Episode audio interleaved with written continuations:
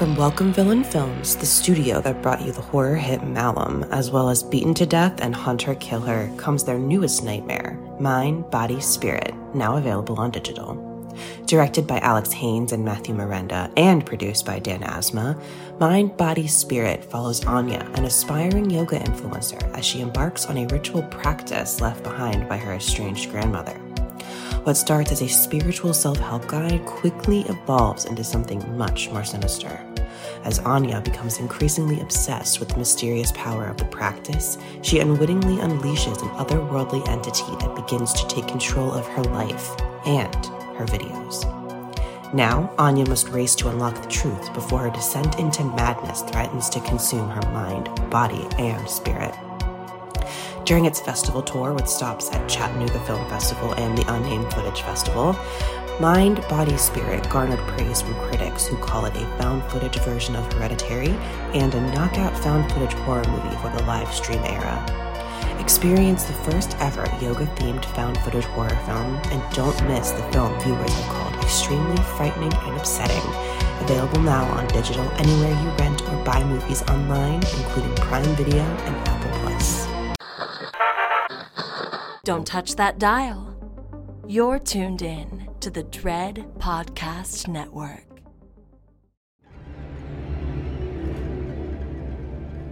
Don't miss McKaley Miller, Anne Heche, and Dermot Mulroney in the pulse pounding thriller You're Killing Me. When Eden attends a heaven or hell party, hoping to get a letter of recommendation to an elite university from the wealthy parents of her classmate, the party quickly turns into a fight for her life. You're Killing Me is available now to buy or rent.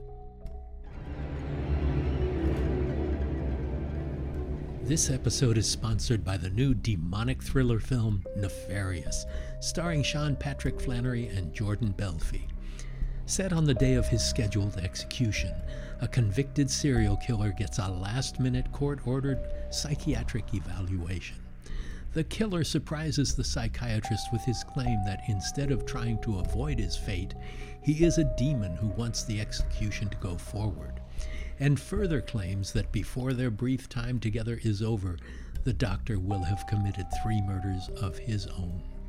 Nefarious is playing only in theaters nationwide starting April 14th. Get your tickets now at www.nefarioustickets.com. That's www.nefarioustickets.com.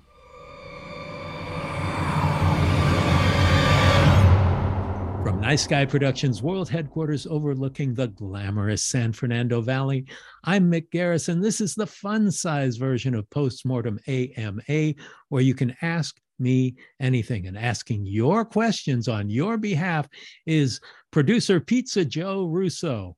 Pizza Joe, how are you today? uh full on pizza, Mick. I had I had some last night.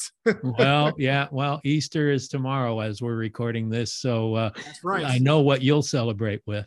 Uh, you know, mm, probably not. I think we're gonna do a nice little Easter brunch and uh, you know, maybe put on the two seminal Easter movies, Ben Hur and Critters 2. Uh, now there's a double bill that I've not been exposed to before, but couldn't be more appropriate. couldn't be more appropriate. Uh, I'm really glad we got to celebrate Critters 2's 35th anniversary on the pod last week.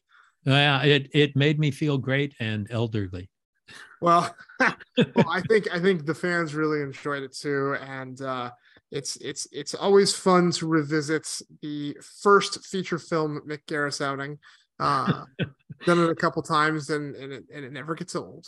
Um, uh, and such great people. I was so fortunate to work with on that, and it helped ease my way into my first feature. Absolutely. And uh, when this episode drops, you will be heading to Detroit. Yeah, where we will be screening Critters 2 again for Perfect. a 35th anniversary celebration. So uh, I'm looking forward to that and visiting the Motor City for the first time. And you're going to be doing a live postmortem Ask Mick Anything without me.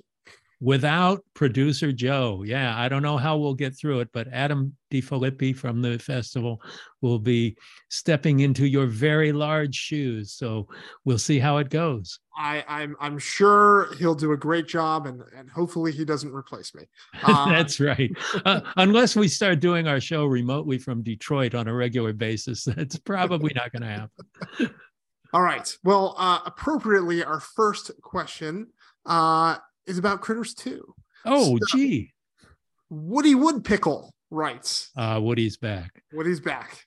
In the Critters 2 35th anniversary episode, you mentioned the explosion and the workaround when it didn't go quite as planned. Using three angles from one explosion was quite clever. What are some other solutions to problems you've had to employ? Also, Lin Shaye, the world needs more Lin Shaye.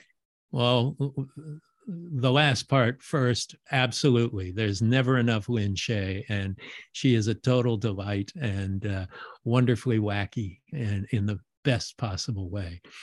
But you know, filmmaking is problem solving more than anything uh, on on a show like this, where it's filled with physical effects stunts and animals and kids and night shoots and everything complicated that we've talked about before.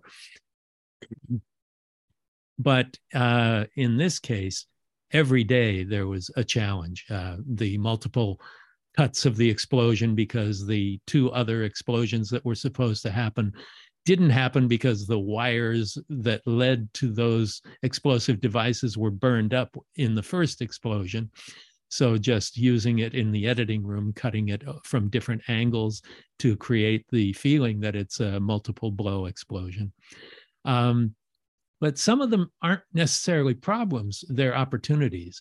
Um, for example, when uh, the scene outside of Quigley's uh, shop, his antique junk shop, where Lin Shaye and Scott Grimes and Liane Curtis all drive up to where Lin is, and she's screaming about the critters attacking, and Quigley falls out of the door on top of Scott. And so we're all of the technicians are throwing critter balls at the truck and at the actors and the like. And one of them went into the window of the truck, which wasn't supposed to happen, but it gave us an opportunity where, okay, let's add another shot of the critter crime climbing up and going in and attacking them in the truck which, which was which, not you know, scripted. Which you brought that up on the podcast too, and I I would never have guessed that that wasn't intentional. Uh, yeah, it felt, it felt like it should have happened, which is I mean, that's the beauty of some of those happy accidents. And that's exactly the the thing that's exciting about making a film like this is happy accidents make it better. And this was an idea that somehow had passed us by in the writing and in the planning stage and it happened and we could easily quickly adapt to it because the puppeteers were there the puppets were there and we were able to shoot on the fly so it's not so much fixing mistakes as just taking advantage of opportunities as they present themselves because yeah. that was the only big mistake um, there are times where just there wasn't the time to to devote to it and fortunately we had a very talented second unit crew at work um, handling all of the the puppet action that I wasn't able to on the set.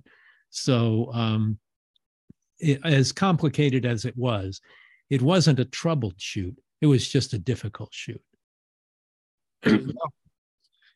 so, Stuart wants to know, Mick, when will you watch Batman Returns in full? And when will you guys do a watch along of it on postmortem? okay, I know Joe chose the questions here. and let's answer the second part first again. We're not going to do a watch along on postmortem. and secondly, I did my due diligence and watched the first reel of Batman Returns and can appreciate its many merits, but it exists far outside my area of interest. Um, I was not captivated by it, uh, but I could appreciate it. It's just not a kind of movie that really fulfills my watching needs. You don't like superhero movies. That's, that's I, the... I, I, don't. There are some that I have enjoyed. You know, the first Iron Man I thought was great. I thought the yep. first Guardians of the Galaxy was great. Yeah, sure. But it's just not something that appeals to me. I, I, read wish, comics as a kid. You, uh, I wish you'd hung in there for Michelle Pfeiffer's Catwoman, though. But that's, that's all I got to say. That's my last, my last and final pitch for it. But you know, people have been asking us to do watch-alongs for a couple of years now. I, I do think at some point maybe we should think about maybe finding a movie we both like and love, yeah. and, yeah, think about it. You know, um, I think it could be a fun little way to shake up the AMA format, so long as uh, engineer Chris is willing to hang for a little longer. and maybe uh, something that we've made, you know? Yeah, that, that you know, the uh, fourth anniversary of Nightmare Cinema is coming up.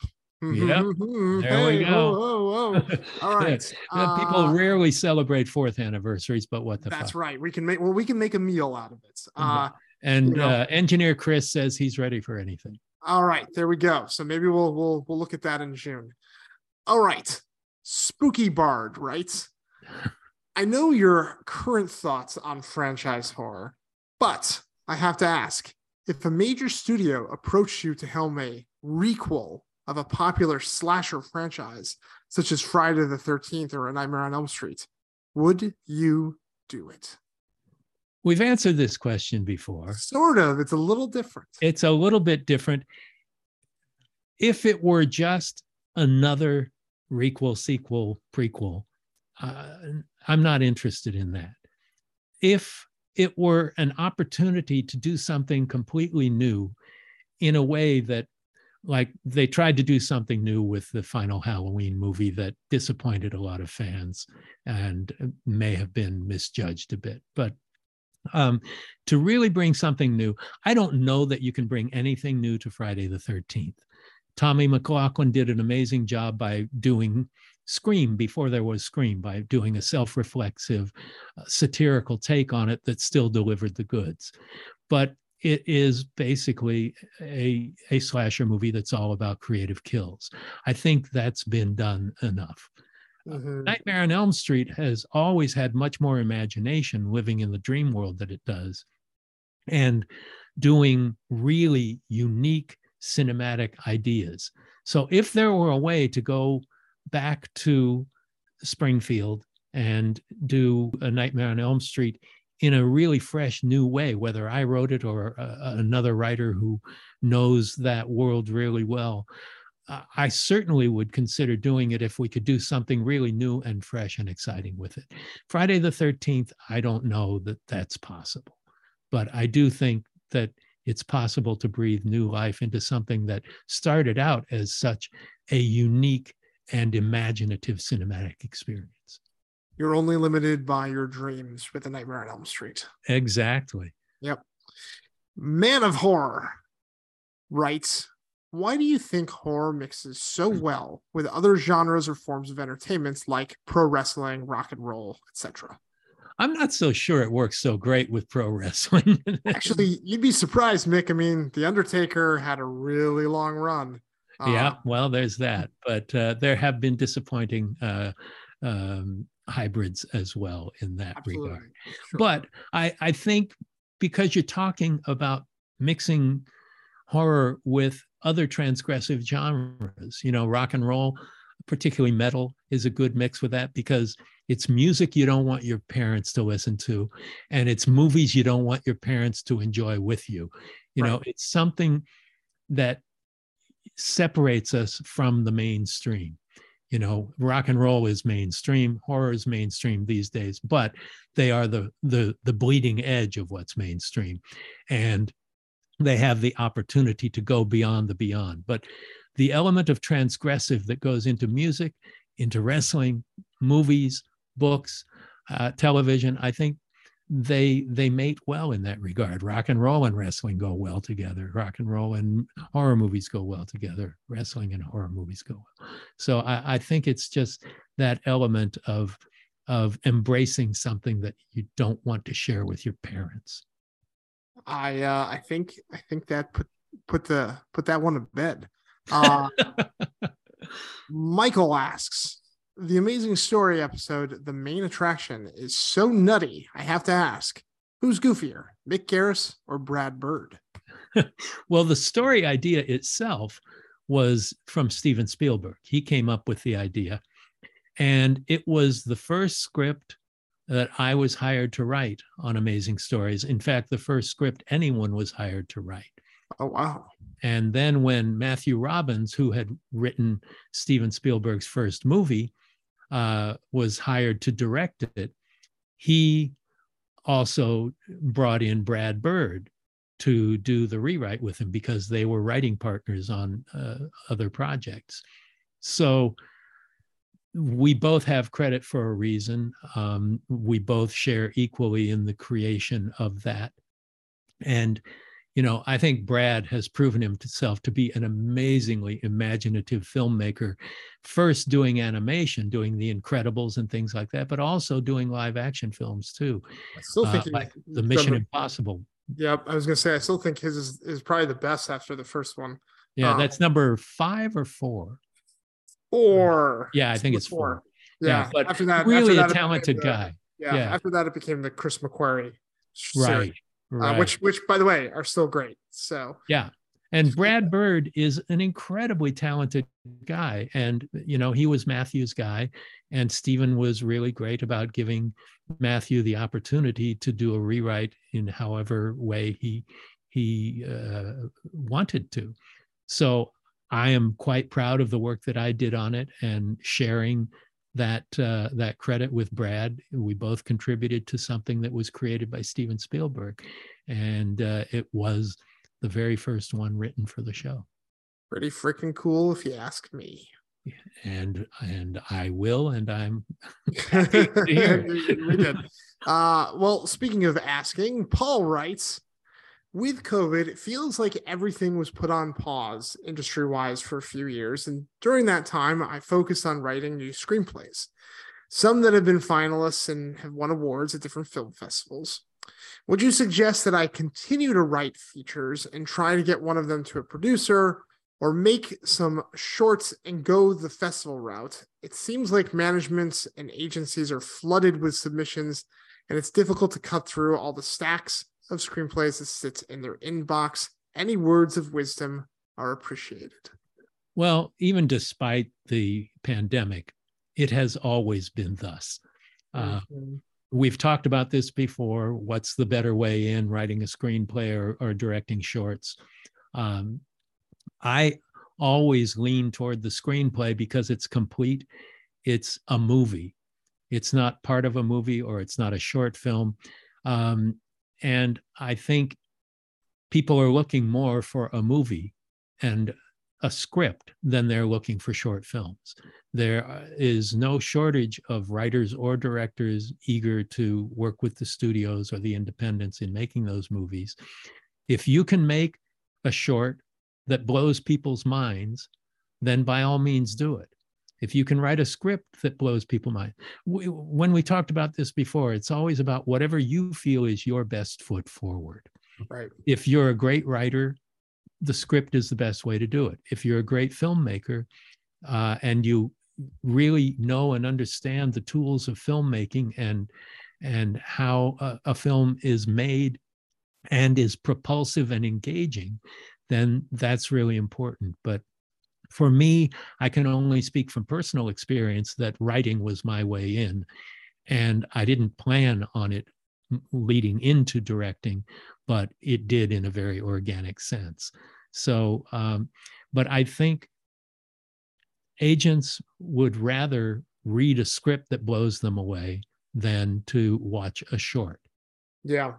From a practical way of thinking about it, uh, an agent or a manager, if they have a, a, a director who has created a short and nothing else, as much as they like it, it's very hard to get that director hired for a job.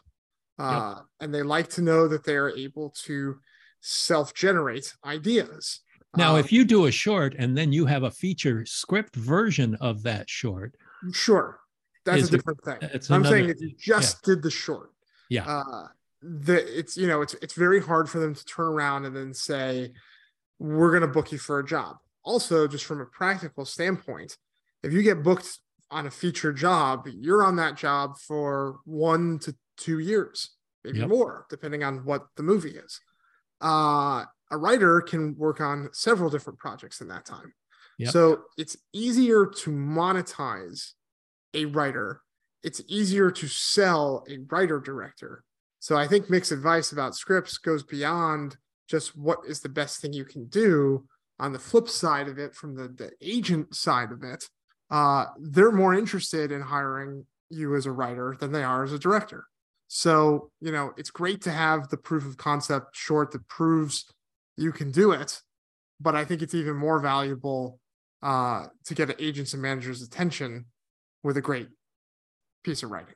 Yeah, uh, a an agent or a manager can sell a great script, or even the writer uh, if it's a great sample. You know, I've written lots of scripts that got me a career going that never got made.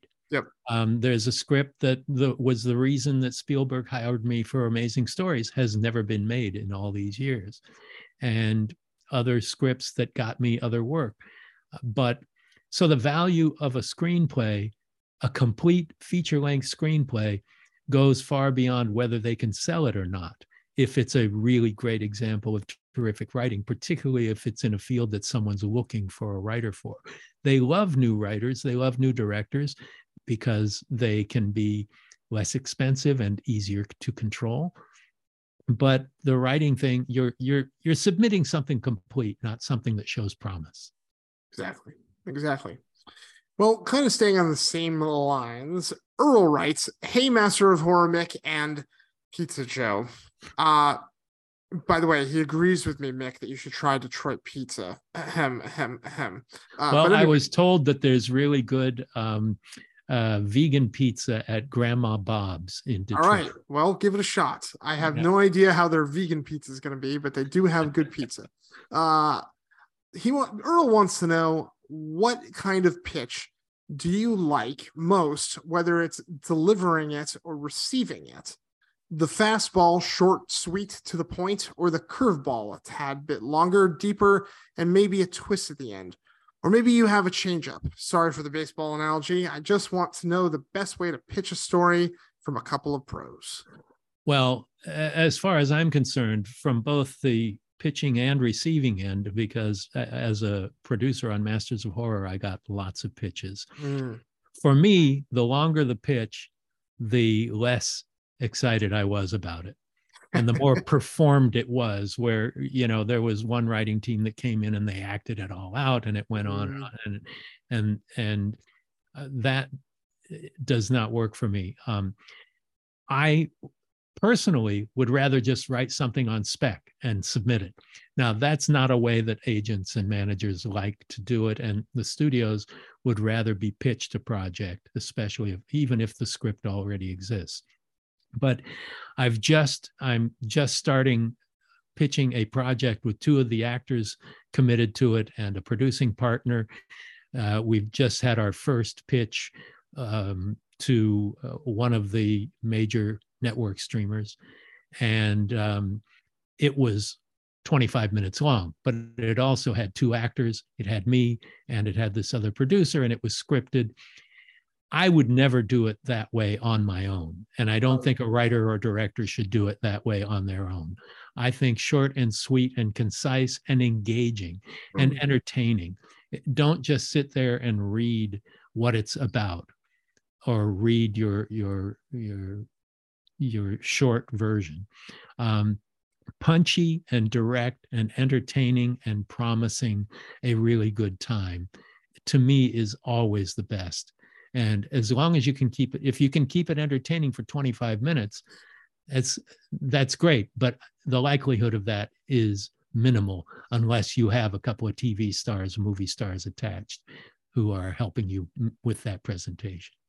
Yeah, I, I hate to to say it, but that 25 minute presentation that you're talking about is has kind of become the norm for the studio level pitch meetings and streamer level pitch meetings. That's that's kind of what they expect now. Yeah. I I, I yearn for the days that you're talking about you know, that I hear you and, and and some of the other masters talk about where you know you could go in for 10 to 12 minutes and and pitch something, you know, uh, or not of, even. I mean, I, yeah, I really yeah. prefer just writing on spec, and if it sells, great, and if it doesn't, that's okay.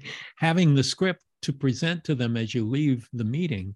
Oh yeah, You know? yeah. No, that's that's. A, I mean, I think the the the real answer, uh, Earl, is it depends on the scenario and it depends who you're talking to.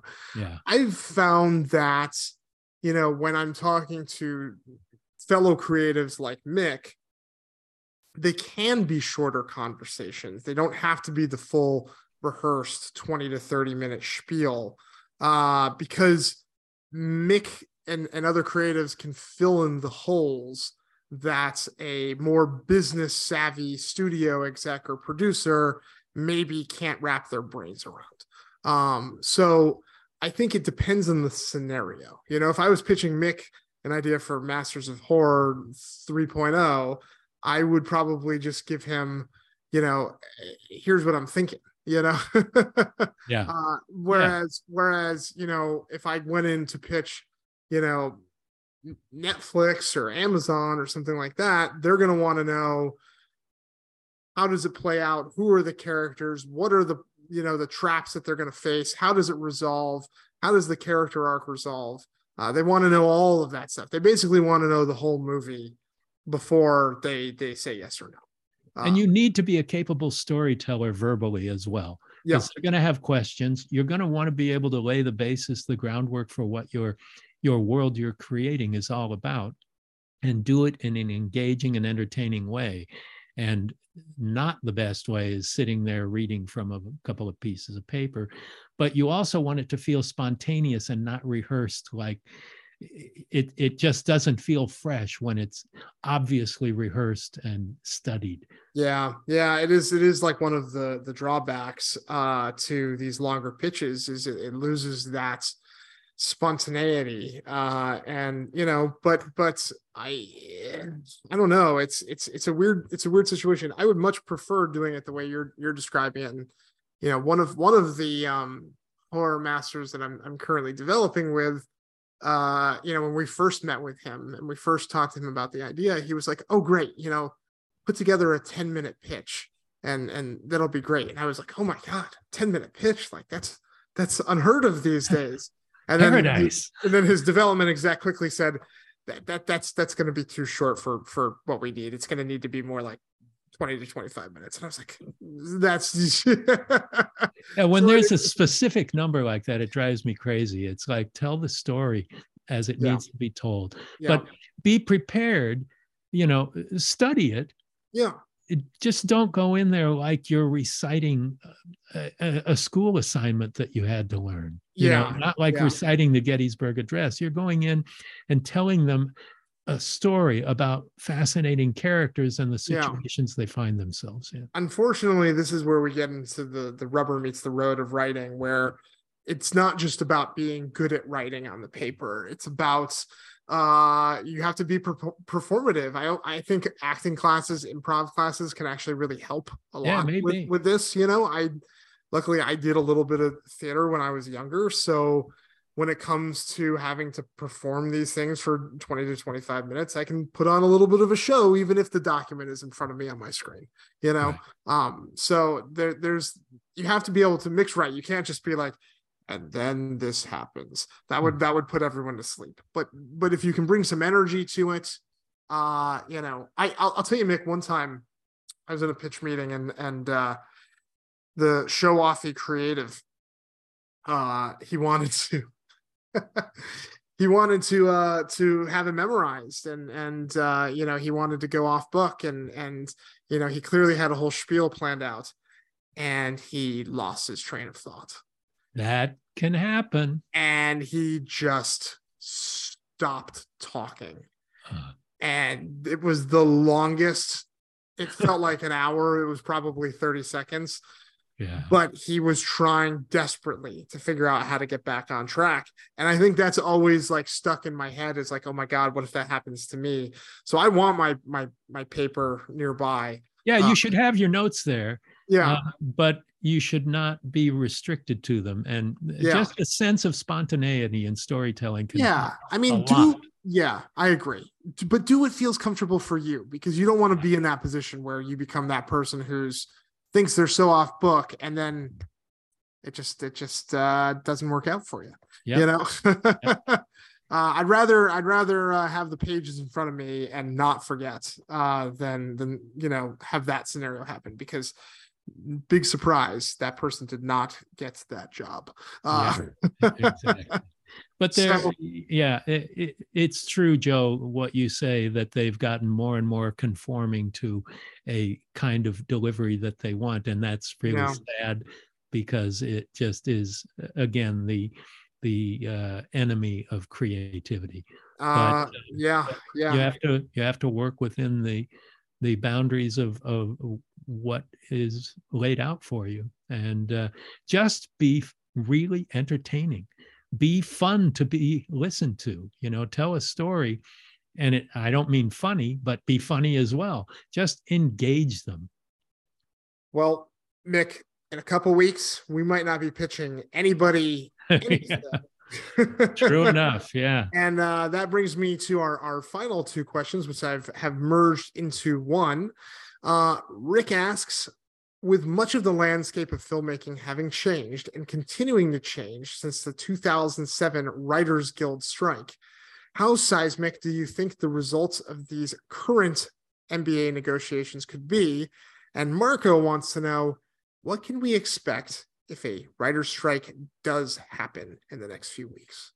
well we've had some serious ones when i first joined back in the late 80s um, uh, there was a strike immediately after i joined and, uh, Jeez, and oh it was gosh. pretty devastating for a while. But there have been a couple of them that are very long term because the Writers Guild are more willing to go out than any of the other guilds are. And one of the reasons we've talked about before is that I think something like 95% of all the members of the Writers Guild do not make their living as screenwriters. So they don't have anything to lose depending on their vote.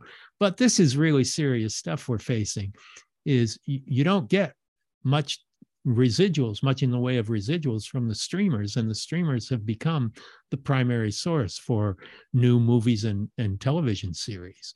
So, in historic days, with the networks and broadcast, all of that, and cable, they were trackable and you were able to receive residuals on a regular basis. And a lot of screenwriters make their living on the residuals from what they've made in the past and they can make a comfortable living that way. Well, that's not the way it is in the world of streaming. It's a far more limited income that that writers get from that. But aside from that, if the writers go out, it could be seismic in that the directors might join next because they come up next, the Screen Actors Guild. But it's all about making the creators benefit in ways that they have not. I've had experiences with merchandising deals on very, very popular things that I've done in the past that I've not shared in in any way. Uh, and the studio has made probably close to a billion dollars off of. Yeah. Um, and so it's it's just that all of the income goes to the studios. And although there are plenty of very wealthy creators, the vast majority of those people who are just working in the industry don't see any of that. Um, and it it could last a while. And even if there's no strike, right now nobody's buying, nobody's taking pitches, Yeah. nobody's in production because the potential threat of that. But all of that said, I mean, the guilds exist for a reason. We wouldn't have residuals if it hadn't been for the early Screenwriters Guild, um, the Directors Guild, uh, Screen Actors Guild. You know, when you see the movies play over and over and over again, uh, they get a, a decreasingly small slice of that pie uh, to where I still get checks for like 13 cents occasionally, right. cost a lot more to cut than to cash.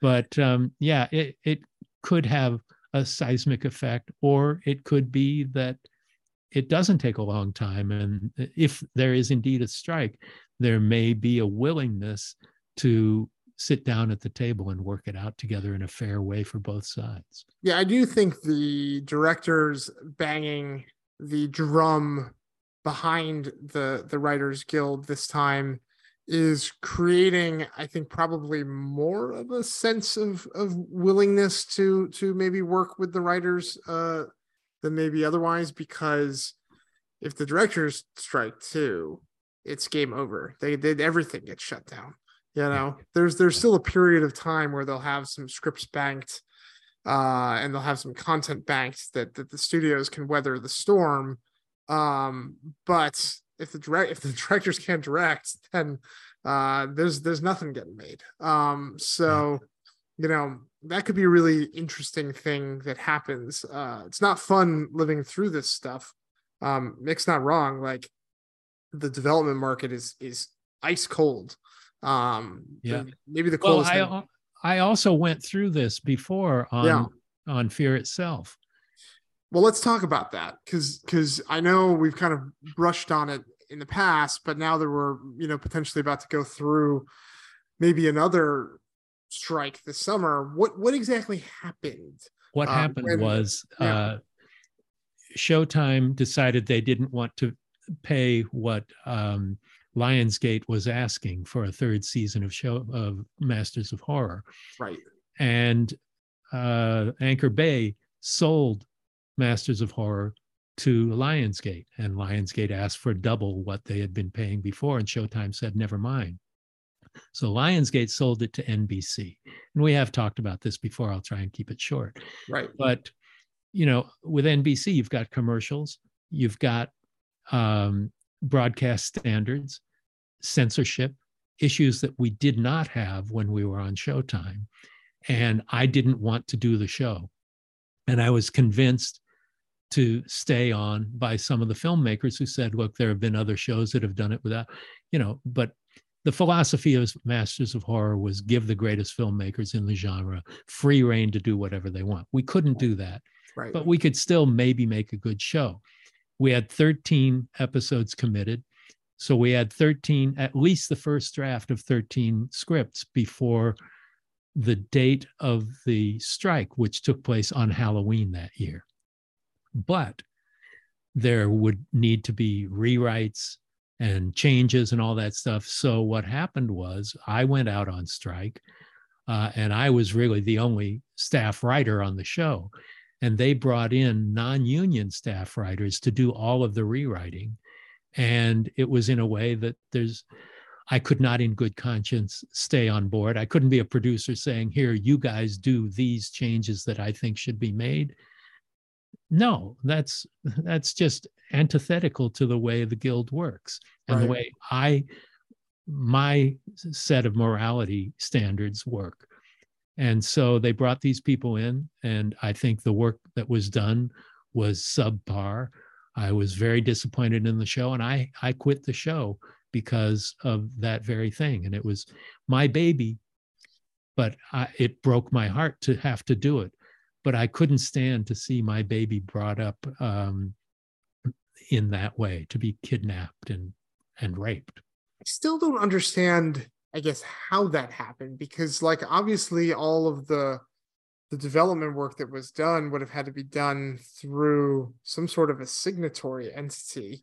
Well, right? it was. It was for Lionsgate, and right. So how did how were they able to hire essentially non-union scabs. Like I just don't. Well, because don't... they did it independently, and they okay. were a, they're able to hire non-union people during a strike because that's not illegal. It's just that good luck for if you do that, getting into the guild in the future. Later, yeah. And yeah. they also hired writers from another country, from Canada. Uh-huh. So they were able to avoid that whole union thing because the Writers Guild of America was not involved. And so that's where they went for these writers. And again, the in my opinion, it was quite subpar to what we'd able we'd been able to do on Masters of Horror. So oh, and and what we did again on Nightmare Cinema, you know, Nightmare Cinema with uh, the same philosophy. Yeah. Yep. Yep. Uh, no, it's interesting. I've I've always kind of I I've never been able to write. You know, it's the the guild will be putting out uh, should should we get to the point where there a strike is necessary, um, which it feels like we're we're rapidly approaching as of this recording. Uh, you know, should we get there, the guild will put out a list of what writers can and, and can't do. And we would urge anyone, whether union or non-union, to to probably give those a look through and uh, make sure you're not crossing any bridges like what happened on Fear itself. Yeah, uh, yeah. So, um, well, we're not uh, so fun sized today, but what the hell? there was a lot to talk about, and uh, you know, I'm not going to be here on the next AMA, so uh, so we're making the most of Pizza Joe today. yes, I really hope that nickname doesn't stick. All right, too late, Nick. Joe, uh, shall we tell them where they can send their questions? Please do, producer Joe. You can send your questions to ask Mick anything at gmail.com or you can find us on the social medias Mick is at Mick Garris PM on Twitter and Instagram, respectively. And I am at Joe Russo Tweets and at Joe Russo Graham on Twitter and Instagram, respectively. Send us what you got, and we'll we'll ask Mick anything on a future episode of Postmortem. All right. Thanks a lot, Joe. Thanks everybody for your questions and for hanging in with us. And if you are so moved, we would love it if you would rate and review us on Apple Podcasts or Spotify or wherever you get your pods. Thank you, Mick. Thanks, Joe. Thank you for listening to Postmortem with Mick Garris. Download new episodes every Wednesday or subscribe on Apple Podcasts, Spotify, or your favorite podcast app. Postmortem with Mick Garris is produced by Mick Garris and Joe Russo. Our sound engineer is Christopher Leon Price. Our announcer is Jeff Gelb. Our graphic designer is John Holland. And our theme was composed and performed by Bill Burney with additional music by John Jasensky. If you're enjoying our show, please take a moment to rate and review us wherever you get your podcasts. Thank you for listening to the Dread Podcast Network.